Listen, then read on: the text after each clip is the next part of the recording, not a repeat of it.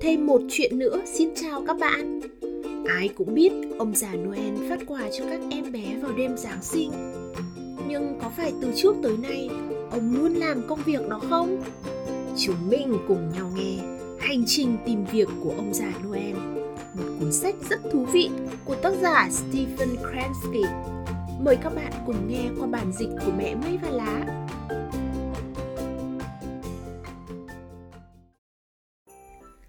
Khi còn trẻ, ông già Noel đi tìm việc làm. Ông không muốn làm công việc trong văn phòng mà chỉ ngồi một chỗ. Ông thích những việc được đi lại, di chuyển. Công việc đầu tiên của ông là lau ống khói. Ông đứng vững cả trên những mái nhà dốc nhất và ông thích được vào những khoảng không chật hẹp nên đó quả là công việc phù hợp. Tuy nhiên, ông gặp phải một vấn đề ông làm việc quá gọn gàng, sạch sẽ tới mức chẳng bao giờ bị dính một chút bồ hóng nào, chẳng bao giờ bừa bộn một chút nào ở bếp lửa. Vậy là không ai tin rằng ông đã lau dọn trong ống khói. Bằng chứng đâu? Họ hỏi. Nhìn cậu thậm chí còn chẳng bẩn một chút nào. Điều đó dẫn đến những trận tranh cãi. Vậy là sau đó, ông già noel chuyển sang làm ở bưu điện nơi mà ai cũng có thể nhìn thấy ông đang làm công việc của mình. Ông thích nhất là chuyển những gói hàng đến cho mọi người ở khắp mọi nơi. Tuy vậy, tình trạng tắc đường quá là rất phiền toái. Thật lãng phí thời gian. Thế là ông quyết định chuyển phát những gói quà vào nửa đêm cho nhanh. Nhưng lại có một vấn đề. Không ai muốn thức dậy vào nửa đêm để nhận đồ giám đốc bưu điện nhận được rất nhiều bức thư phàn nàn từ khách hàng. Vậy là ông già Noel phải nghỉ việc. Vì nhận thấy rằng mình thích thức khuya nên ông già Noel làm đầu bếp, nấu những bữa ăn tối kéo dài cả đêm phục vụ khách hàng.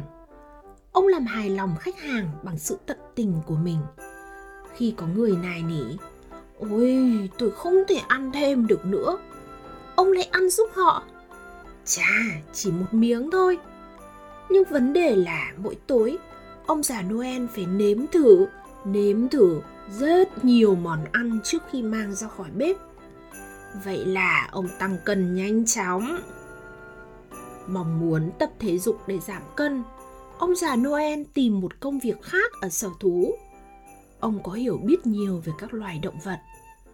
Tôi biết khi nào thì chúng ngủ và khi nào thì chúng thức ông nói. Dần dần, ông còn biết được liệu chúng có đang cư xử đúng hay không. Nhưng lại có một vấn đề. Ông già noel trở thành bạn thân của tuần lộc, khiến những con vật khác ghen tị. Tuy rất tiếc, nhưng ông chủ sở thú buộc phải cho ông già noel nghỉ việc. Giờ thì ông bắt đầu thất vọng. Ông buồn đến nỗi không nhận ra đàn tuần lộc đang đi theo mình. Chúng tìm cách khiến ông vui lên. Thế là họ cùng nhau tham gia vào một gánh xiếc.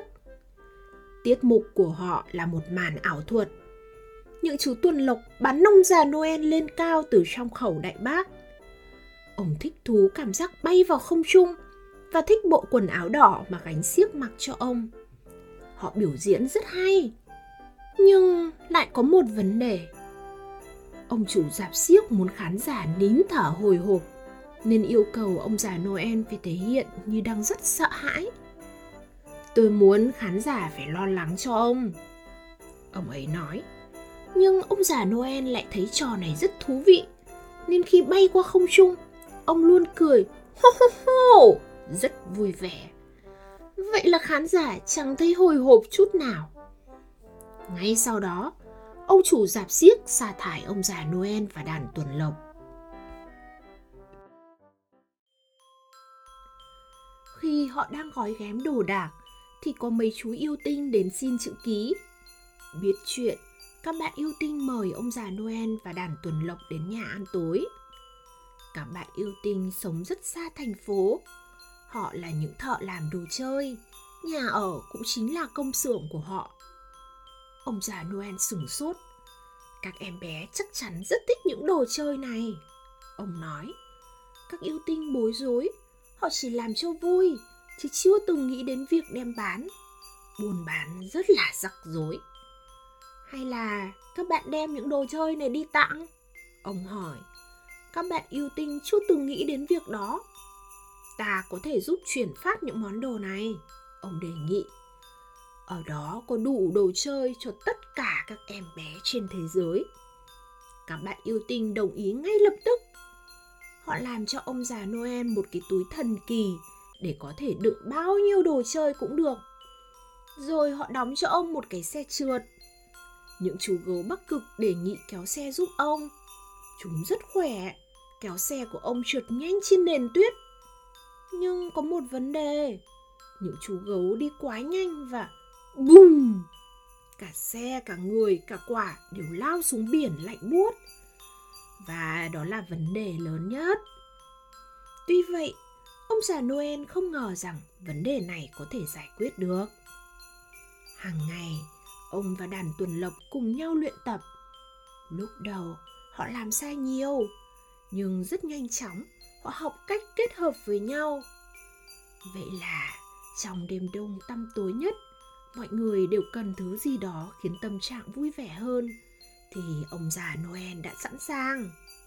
Chào tạm biệt ông già Noel, các bạn yêu tinh tặng cho ông một bộ dụng cụ khẩn cấp gồm có một cái la bàn, một đôi kính trượt tuyết, thuốc ho và nhiều thứ khác. Ông cảm ơn họ rất nhiều. Tất cả những công việc ông đã từng làm dạy ông rằng nên chuẩn bị mọi thứ thật kỹ càng.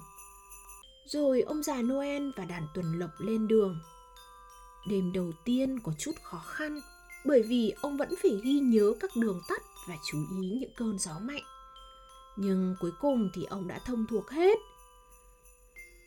Kể từ đó, các bạn yêu tinh làm đồ chơi trong cả năm và ông già Noel đem tặng chỉ trong một đêm.